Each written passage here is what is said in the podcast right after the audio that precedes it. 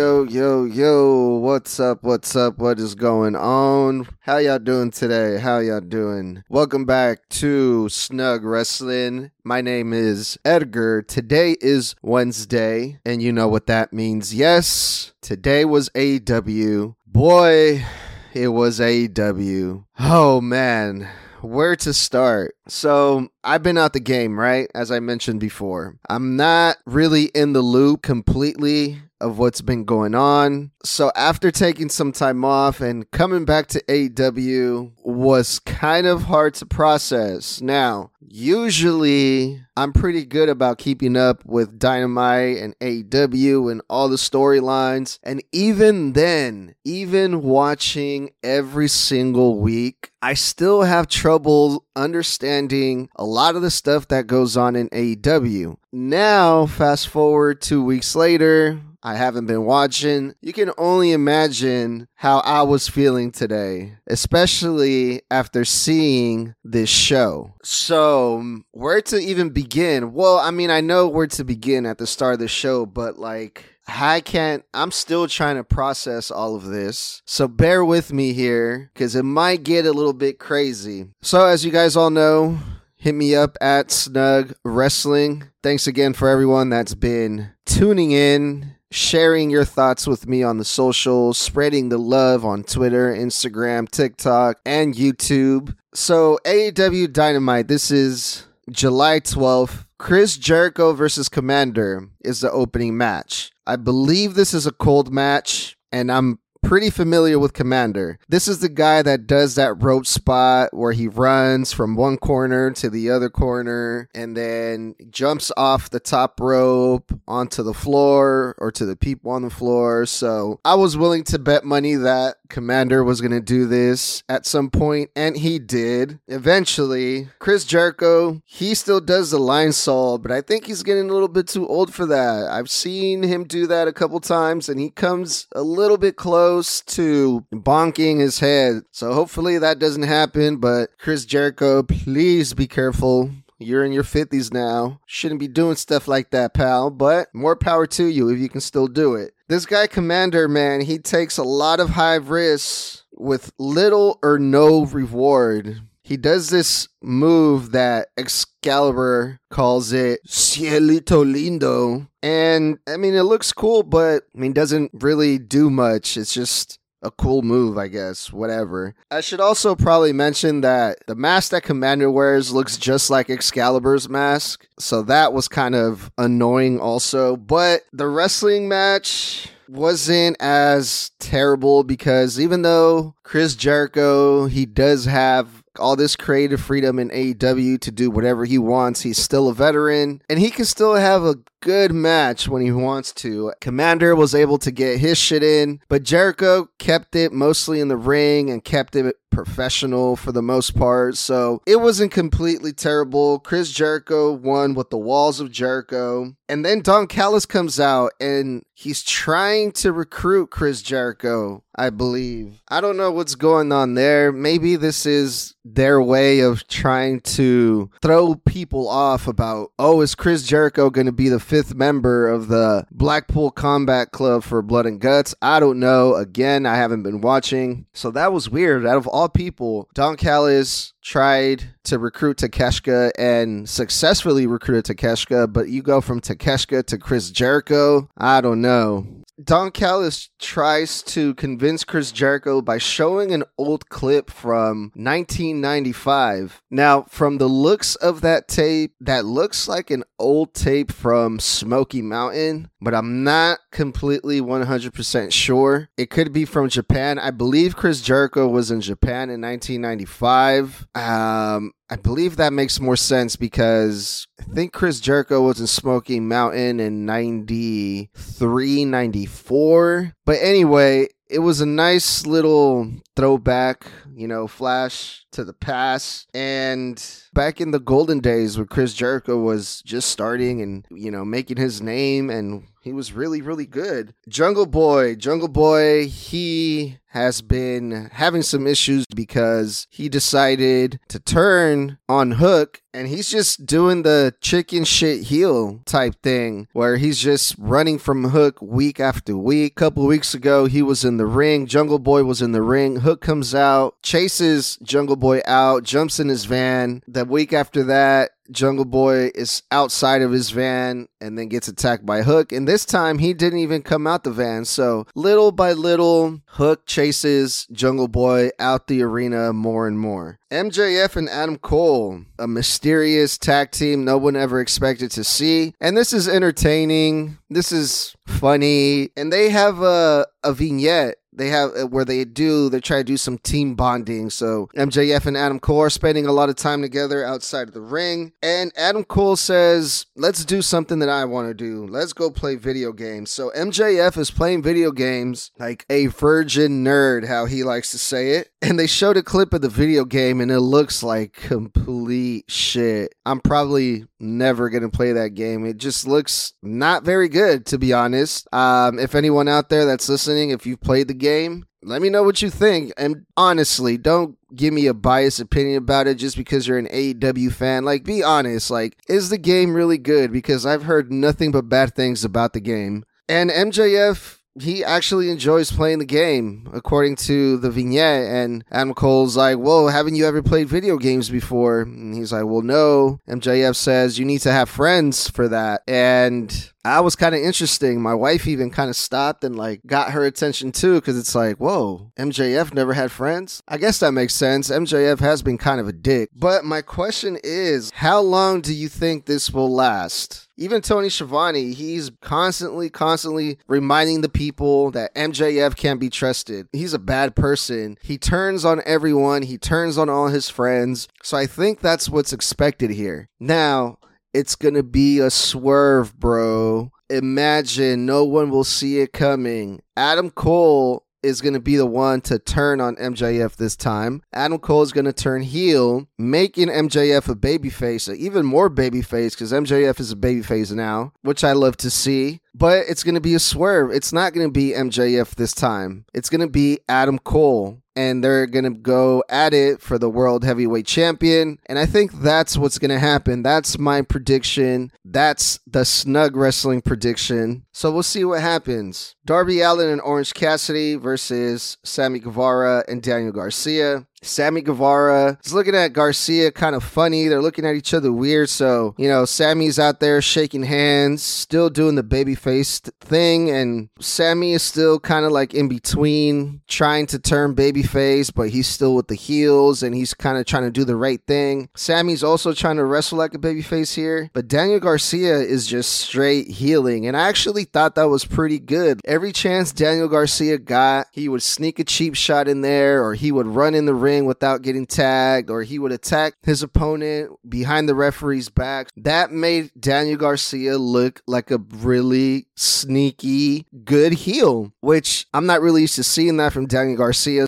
this role that Sammy Guevara is playing, I think, is really complimenting Daniel Garcia as a heel as opposed to trying to get Sammy over as a babyface. I think this is kind of working the opposite in a way there was a funny sign out on the crowd that I noticed that read, I hope both teams just have fun. Wow, that's such a great sign because that to me defines the AEW crowd the AEW fans, they don't care about who wins, they don't care about who loses. They just want to see their heroes go out there and put on a show for them, and that's all that matters. Prince Nana comes out. Why? Like, that's the most random thing ever. But it was because Swerve came out, sneaked attack Darby Allin, Sammy Guevara took advantage, and gets the win and this is for the tag team tournament. Sammy Guevara and Daniel Garcia advance to the finals, and later on, we find out who their opponents are going to be for the finals for the AEW World Tag Team Champions. Nick Wayne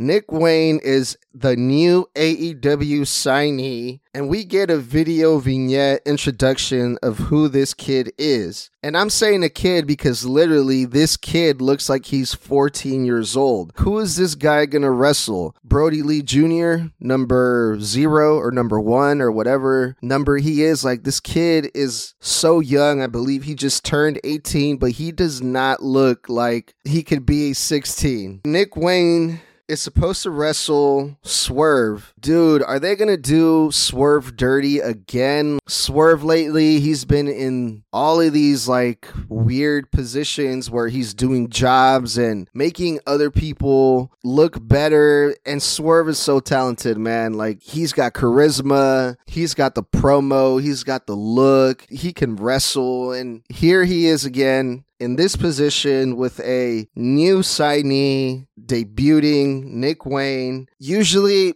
debuts, returns, these first matches for these up and comers, they usually turn into wins because you want the new incomer to start a good momentum. So are they really going to do Swerve dirty and is Swerve really going to put this kid over? Either way, man, like it's just I don't see the point to this, but there's more to it later on because this is just the video package. MJF and Adam Cole, their opponents for the semifinals of the tag team tournament is Big Bill and Brian Cage. My first thought why are you putting your AEW World Heavyweight Champion in this match versus these two giant guys? And also, your partner is Adam Cole. But whatever.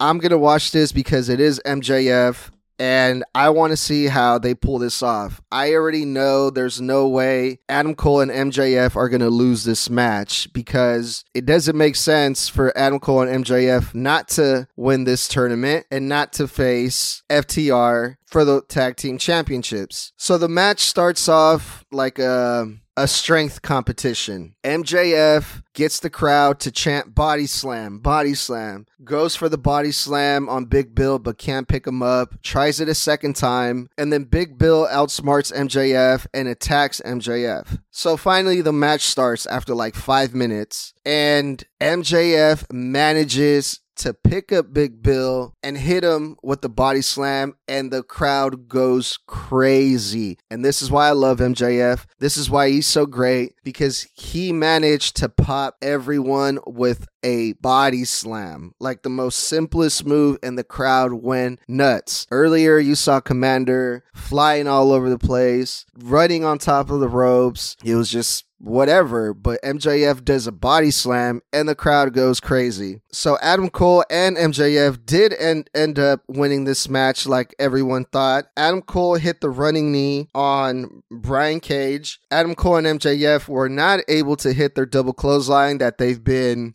hyping up as of late. The crowd was even chanting double clothesline. So imagine that an AEW crowd chanting body slam and chanting double clothesline. It's pretty crazy. I never thought I would ever see that in an AEW show, but here we are. Thanks to MJF. But pretty sure that double clothesline might happen during the championship match when Adam Cole and MJF win this tournament. Now that I think about it, they're going to go face FTR. MJF and Adam Cole are so over right now. And even MJF is out there doing the baby face thing, shaking hands, smiling, running around, laughing. The people love it. That's a side of MJF we don't normally get to see, but you're going to put them against FTR. So again, AEW is going to divide the crowd. Who are you going to pick? FTR, one of the best tag teams in the world, or this new team of MJF, the World Heavyweight Champion, and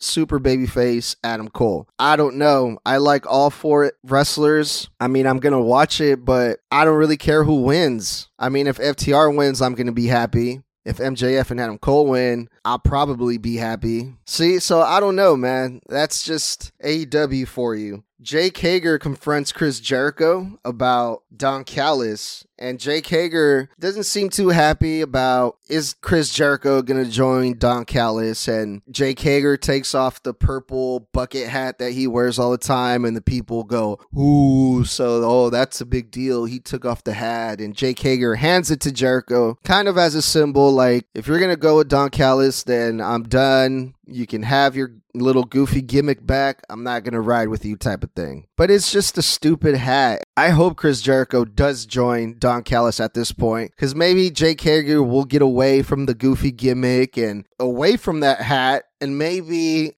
go back to his own self, do his own thing, and do the wrestling that I know Jake Hager can do. Because I feel like ever since he got with Chris Jericho, well, he's Jake Hager's been with Chris Jericho since he started in AEW, but he wasn't always that goofy. Ruby Soho versus Skye Blue. Ruby Soho won. That's it. That's all I got. Mama said, if you ain't got nothing nice to say, then don't say nothing. So I'm just gonna leave it at that. And after that, ah, oh my God, there was a rap video with the girl that hangs out with Aaron Solo and QT Marshall, and it was so bad. It was brutal. It was so cringe. This rap video, it was a music video, and she's rapping. I couldn't understand anything she was saying. It was just horrible. I hated it. And this was supposed to be a shot at the acclaim. Probably next week, the acclaim, they're going to have their own rap. And this, is just ridiculous. The acclaim, they're a lost cause now. They lost momentum. People don't really care for them anymore. They're doing this goofiness now. And I mean, they had a nice gimmick. It was fun while they lasted. I mean, hopefully the acclaim can recover from this, but I don't think so. Okay, Swerve versus Nick Wayne. And speaking of rap, and speaking of Swerve, Swerve is an actual rapper and he's an actual wrestler. This guy Swerve, he's fucking talented. It's ridiculous. This guy can do it all. But Nick Wayne, I saw this match and he is like the least impressive guy on planet Earth nothing about him was like, man, I want to see this guy wrestle again. I wonder what he's going to do next. I want to see him again. No, it was another Action Andretti. He's another Komander. He's another one of these guys that are all over AEW all the time. Look, don't get me wrong. He has a nice story. He's living every teenager's dream. Turning 18, becoming a AEW wrestling superstar, and doing what he loves. And he's a third generation wrestler. He lost his dad. And I get it, okay? It's a beautiful, beautiful story. It's good to have friends, right? Darby Allin was out there with him in the during the match cheering him on so oh man Nick Wayne, he said it best. I'm ready for AEW. And I'm like, yeah, I bet you are. You are ready for AEW. That's probably the only place where you'll have a shot to be on TV. But thankfully, Swerve won this match, thank God. And the feud with Darby Allin and Swerve continues. Don Callis comes out again, and this is for the announcement for the fifth member of Blood and Guts, Blackpool Combat Club, and the Elite. You have four guys on each side for Blood and Guts. Blood and Guts is this special event AEW throws where they have a double cage and a double ring and it's 5 versus 5. We've seen it before with the Blackpool Combat Club versus some other team. It was like Eddie Kingston and some other guys I can't remember because they're really forgettable matches and they're doing it again